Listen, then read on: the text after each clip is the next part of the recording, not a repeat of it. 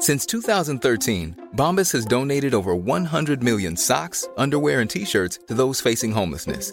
If we counted those on air, this ad would last over 1,157 days. But if we counted the time it takes to make a donation possible, it would take just a few clicks. Because every time you make a purchase, Bombas donates an item to someone who needs it.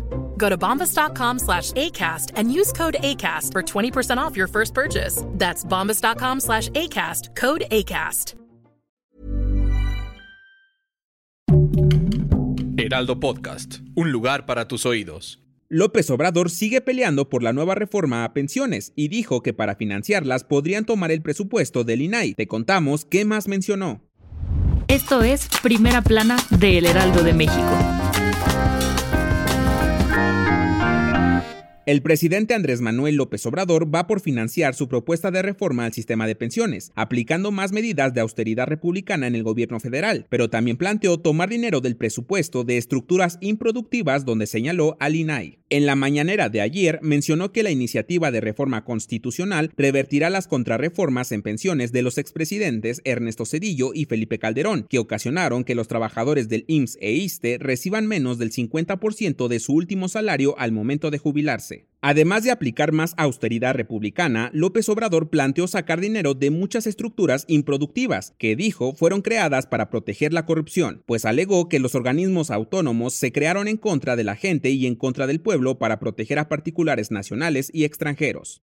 Si quieres estar bien informado sobre las elecciones del próximo 2 de junio, no te pierdas la cobertura Ruta 2024 a través de todas las plataformas del Heraldo de México. Escríbenos en los comentarios qué te parece este episodio. De acuerdo con la Secretaría de Gobernación, 62.6% de las personas migrantes en situación irregular que ingresaron a México el año pasado son de países sudamericanos, principalmente de Venezuela, Ecuador, Colombia y Brasil. De acuerdo con las cifras de la Unidad de Política Migratoria de la Secretaría de Gobernación, en 2023 en México se tuvieron 125.401 registros de migrantes de Sudamérica, que representan el 62.6% del total, y 45.122 de migrantes procedentes de Centroamérica es decir, 22.5%. De los migrantes irregulares procedentes de Sudamérica destacan los de Venezuela que representan 36.2% y migrantes procedentes de Ecuador el 14.7%. Estos dos países en conjunto registraron el 50.9% de todos los encuentros de migrantes irregulares con autoridades mexicanas el año pasado. Escríbenos en los comentarios qué piensas de la situación migratoria en México. En otras noticias, una estructura de concreto de las obras del tren interurbano México-Toluca colapsó. Hasta el momento no hay personas heridas, pero dos autos quedaron aplastados. Este colapso se debió a que la grúa que realizaba la maniobra presentó una falla y varios medios y personas han mencionado que esta construcción es una obra maldita. En noticias internacionales, durante el Foro Económico Mundial en Davos, el presidente de Argentina, Javier Milei, tuvo una charla con David Cameron, ministro de Exteriores del Reino Unido, para discutir algunos asuntos respecto a las Malvinas, sitio que provocó la guerra entre ambos países en 1982. Pero todo parece indicar que ambos países estarán trabajando juntos, pues así lo dejó ver el ministro del Reino Unido en su cuenta de X. Y en los espectáculos, la Cineteca Nacional de México cumplió 50 años siendo una institución dedicada a la difusión, preservación y exhibición del cine mexicano e internacional, además de ser sede de varios festivales importantes de cine. Y para celebrar el tiempo que llevan siendo promotores de la cultura, este miércoles proyectaron funciones gratuitas. Si fuiste a la Cineteca, déjanos en los comentarios qué función viste.